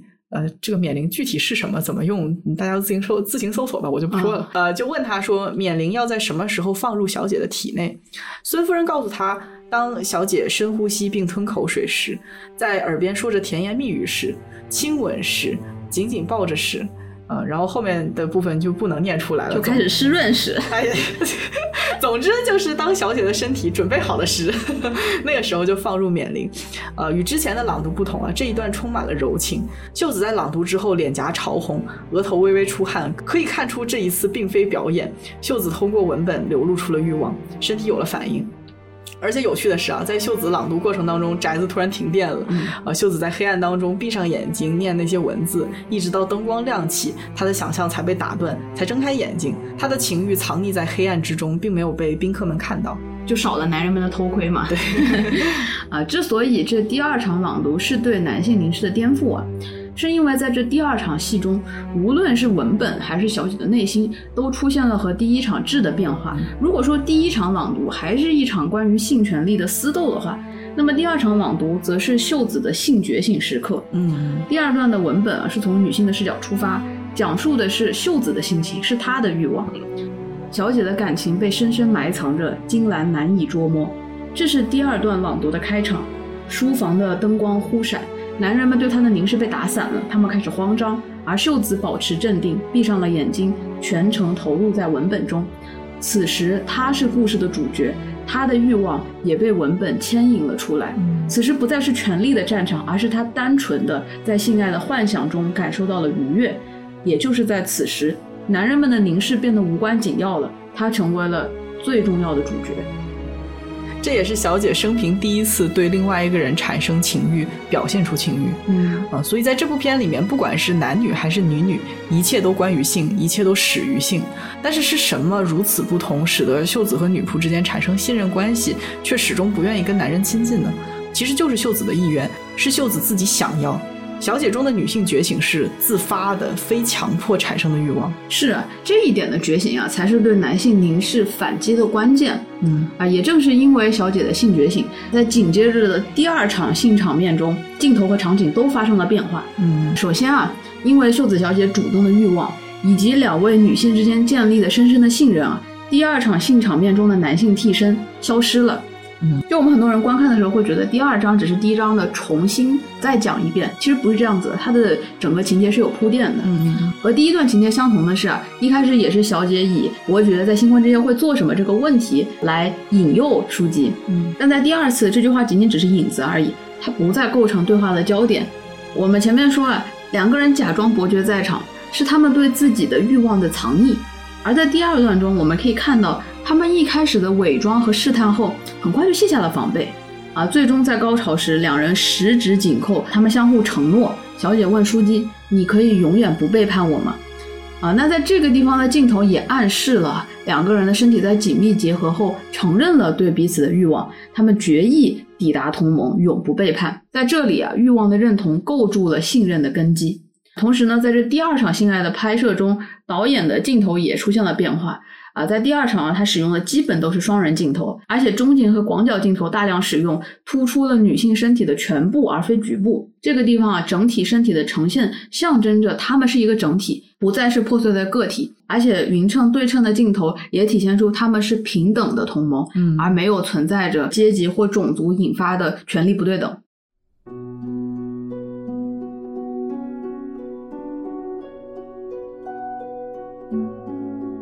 OK，前面的节目我们聊了朴赞玉的男性凝视和他在影片当中对男性凝视的反转。呃，我们说到凝视反转的关键是故事中的女性有了自发的、非强迫的欲望。片中秀子在与书姬的关系当中产生女性觉醒之后，与书姬结盟，设局对贪图秀子的钱、美色、地位，并且企图困住她的男人们进行了最猛烈的复仇。于是我们看到，在影片接近尾声处，男人们互相阉割、互相残杀，而女人们凭借着真情构筑的信任，获得自由与幸福。不能否认啊，朴赞玉的《小姐》是一部女性主义作品，但是在本节目的最后一个环节，我们也想聊一聊我们对朴赞玉女性主义的批判。呃，我觉得很多观众啊，尤其是那些性别意识比较强的观众，看这个电影的时候会有一种难以名状的不适感，啊对包括我们在内。嗯呃，所以如果我们去评价这部女性主义究竟在性别颠覆这件事情上面成功与否啊，呃，就如同我们开始给出的答案，它的确颠覆了男性凝视，但是没有完全颠覆。嗯嗯呃，原因有很多啊，突出的一些点呢，还是呃它的那个情色镜头的设计感非常的明显，尤其是不同体位的高难度的姿势。尽管它有合理的理由啊，但作为观众，我看的时候始终有种挥之不去的旁观感。嗯，对也不是说我想加入，但是我确实在凝视。对对，以及影片中啊挥之不去的迎合男性审美、男性趣味的画面。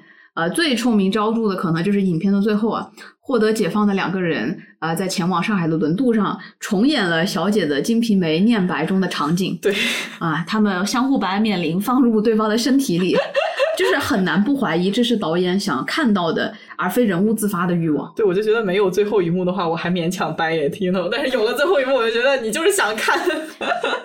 呃，我对朴赞郁他自己也说，他想做的不过是展现女人最美的一面，但是这个美，它究竟是普遍的美呢，还是男性审美下的美呢？这就很难说了。是，这里我们可以看到一个与男性凝视相对的概念，也就是女性凝视。嗯，呃，我我不知道为什么现在很多人说，哎，平等的物化每一个人是吧？就是啊女性凝视，它并不是强调我要去物化男性。啊，对，啊、女性去以男性凝视的方式物化男性，这依然是一种男性凝视，对这并不是女性凝视。对对对，呃，我个人是比较认同女性导演 Jill Soloway 对女性凝视的定义。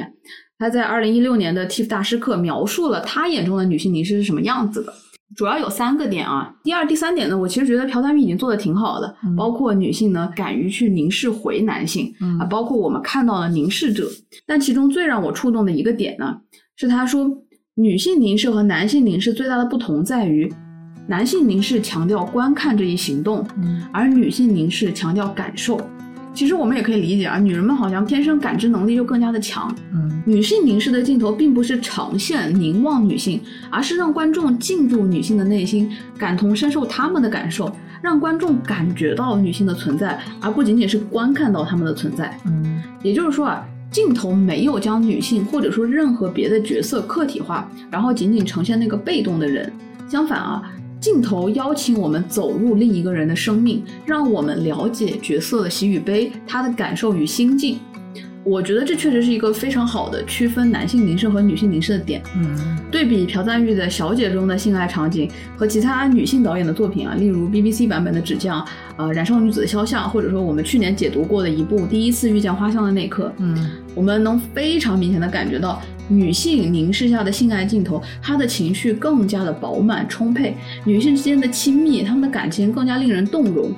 然而在小姐中啊，无论她的性爱镜头做的多么的华丽，她的姿势多么的新颖，呃，就如我所说的，我始终有种旁观的感觉，嗯，我像是在观看一幅好看的油画，却无法感受到强烈的爱意。对，而且书姬和秀子之间的感情吧，他情和欲的严重失衡，总是在提醒我，这是一个男性导演拍的电影。嗯就是说我真的很想要做到跳出对男性凝视的批判来看这部影片，但是作为一个女性，我真的很难做到。经常我看着看着就开始想，这也太难拧了吧？嗯，是。嗯而且另一个与之相关的点啊，很多时候我感受不到主角的人性啊啊。秀子小姐是一个极其美丽、美艳不可方物的角色，她也是一个很强大的女性。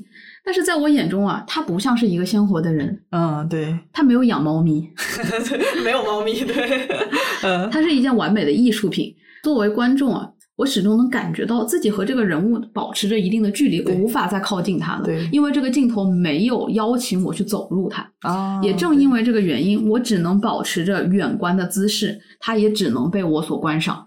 从某种程度来讲，我觉得朴赞郁的手法非常的高级，但是小姐她被去人性化了。dehumanization。秀子小姐所成长的环境太过于阴冷黑暗，她所受到的精神折磨远非常人能够承受。她又过于的聪慧，过于的强大，过于的擅长伪装，过于的懂得操控，以至于你根本看不出她的破绽和弱点，你感受不到她作为人和观众的共鸣。嗯嗯嗯，我觉得你所说的这个完美啊，其实指的是她对一切都太有掌控感。嗯呃，在跟男人的关系中就不多说了，我们刚才也说过很多。但是在和书姬的关系当中，不管是爱上书姬的过程，还是他们背叛伯爵和姨父计划出逃的这个过程，他都太娴熟了。嗯呃，原版当中，Mode 在把 Sue 送进疯人院之后，天天天天都在念叨这个事儿，每天害怕的不行。但是小姐没有，小姐非常稳定的完成了她的任务。在一个没有五 G 通讯的时代，自己最信任、最依赖的人进了疯人院，我能够对他和他的救援团队百分之百的信任，一点也不焦虑的完成自己这边的任务吗？这是可能的吗？呃，反正我是不行哈。嗯，呃，没错，他非常镇定，非常有魅力，但是他太完美了对，尤其是考虑到他的这个成长环境啊！对，你非常，你其实非常想要进入他的内心，你想要知道他的这个最深的不安全感在哪里，而这段感情又在何种程度上弥补了这种不安全感。但是我们并没有看到这些。对啊，不过其实他也不是一直都那么镇定了，影片中确实有过爆发的那一夜，嗯就是在小姐受到求婚的那天晚上，她问书姬：“我自己应该嫁给伯爵吗？其实这只是一句试探，这是一句在计划之外无比多余的试探，嗯因为他们都知道计划就是她会嫁给伯爵，然后他会把书姬送入疯人院。嗯他也知道书姬呢也是带着同样的任务来的，而且书姬，而且书姬的计划就是在算计他。对，所以这是一个没有必要提出的问题。但是当书姬给出了肯定的答案，当他知道书姬依然选择了继续坚定的完成这个任务的时候，小姐失控了，是她唯一失控的一次，她冲动的几乎就要放弃自己的生命，但也仅此一次。我想导演很想用那一晚情绪的激动来表达两个人后续信任的坚如磐石。嗯那这场戏其实非常的关键啊，因为这代表着原本他们的计划被打破，以及新的计划的开始。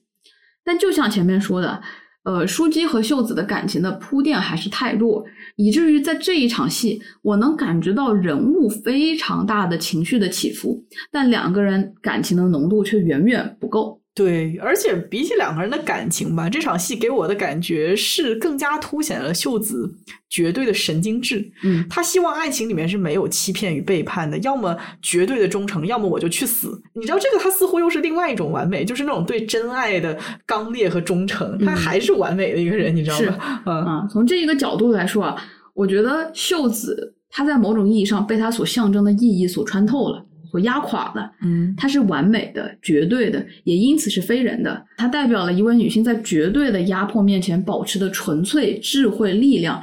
她像是女神，而不是活生生的人。对，尽管这可能是一位男导演对于女性所做到的至高褒奖，但也是另一个维度的凝视，不是吗？这是一种更高形式的物化和征服，是一种从下而上的仰视的凝视。嗯啊，女人不再是摆件、物件和景观，而是被升华之后的象征。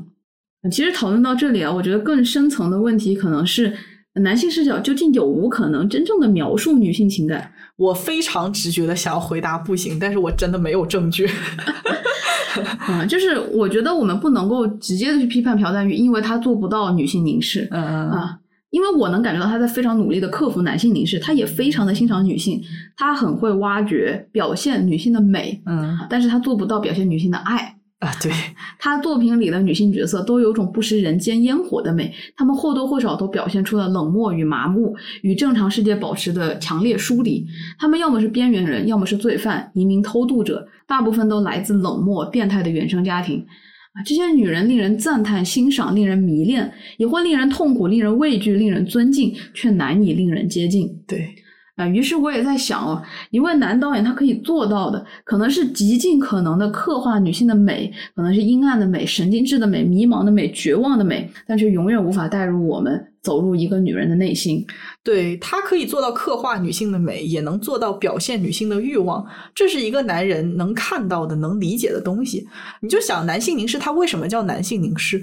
不正是因为男性只能通过自己的五官看到女性，而不是作为女性去感受女性吗？嗯，一个男人他有可能写出伦敦生活吗？不可能但是他可能会写出《继承之战》。啊！对，是这是这个确实，朴赞玉写不出伦敦生活啊，因为他对女人生活的烦躁、苦楚、迷茫不会有具体的体察。嗯一个男人无法带入我们走进女人的内心，理解她们最柔软的地方，以女性的方式去爱、去存在，这再正常不过的，嗯因为这是他自己也绝对做不到的东西。这就是为什么高晓松看不进去。这就是为什么高晓松看不进去。对，而且另外一个问题也是啊，当导演有完全合理的理由使用男性凝视的时候，并不代表他的男性凝视不会让人感到不适。I'm still offended。I'm offended too。其实你说的这个点，我也想了很久。嗯我的想法是，你在批判什么东西之前，你确实要呈现它，这嗯听起来十分的合理。对，但是在这里啊，当一个男性导演将批判作为他的角度，他似乎就找到了政治上的免死金牌。啊，对，他可以在某些片段中尽情的物化女性，可以尽情的展露男人们淫邪的目光。他可以在筹备这部影片的时候，给自己的演员们提出无条件全裸镜头的要求。对，但是因为这是一部女性主义作品哦，所以这些压迫的存在都是合理的。嗯这怎么听起来都有一些狡猾在里面。我觉得可能是我 shady 了，你知道吗？但是我真的无法判断他到底是努力的在克服自己的男性凝视，还是在找一个完美的解决办法，把自己的男性幻想拍成一部电影。嗯 呃，说不上来为什么，但是我特别特别能够感受到他透露出来那种男性的傲慢，因为他在拍一部批判男性凝视的影片，所以为了把男性凝视的可怕之处表现出来，他把南宁做到了极致。极致。他在制作的过程当中，不可能没有享受这样的凝视。我要作为一个女人，我都已经享受到了啊！你他怎么可能没有呢？嗯而他能够政治正确的进行这样变态的凝视，他能够完美的回击每一条对他男性凝视的批判，就是这一点让我感到了那种傲慢。嗯嗯。嗯所以我觉得啊，朴赞玉在这部作品中对男性的鄙夷和批判是真的，对他们的阉割也是真的，但是对女性的凝视也是同时存在的。对他本身的态度啊，甚至带着一种凌驾于两性之上的傲慢，对，带着一种明知不可为而为之的精妙。嗯而且另一点啊，我觉得朴赞玉这部电影里的男性凝视是带着宏大叙述在里面的。嗯啊，我刚刚说他对女性的具体的苦楚是没有体察的，而它刻画的是封建社会下极致的父权，是完完全全的女性消费，彻底的禁锢和枷锁。这些东西太明显了，嗯这东西傻子都能看明白是压抑是剥削，对你懂。对，但是我们现在需要的批判不再是陈旧的批判了，大清已经亡了这么多年了，社会进步了，女性在很多方面都自由了、解放了。我们知道，在殖民年代下的女性，在父权的这种强大的约束下的女性是可怜的，是需要寻求自己的力量的。我们当然明白，但是在现在我们生活的二十一世纪，我们身边的非常多的女性还依然着饱受着所谓的 microaggressiveness，、啊一种一种更微小的、无处不在的，在社会中弥漫着的父权的控制。嗯，我们需要的是更新的批判。我们需要 Fleabag。我们社会中依然存在隐形的压制和歧视，而竟然在男权、父权社会思想下的女性啊，还有更多等待被挖掘的内心冲突。嗯也许我们真正需要看到的女性主义作品，是对这些具体问题、具体内心的挖掘，而不是对男权的宏大批判。嗯我们需要感受到是真实处境下的人。尽管我非常欣赏这部作品，尽管我认为《小姐》是一部非常精美的文艺作品，也是男性导演对男性凝视的大胆反叛啊，但它依然算不上是完全出彩的女性主义作品。所以把情色留下，女性划掉，女性画问号画，个问号吧。嗯，那以上就是今天节目的全部内容，谢谢大家的收听，我们下期再见，拜拜。意犹未尽的大家记得要去逛逛 UPCO 哦。哦，对，要多逛哦，拜拜。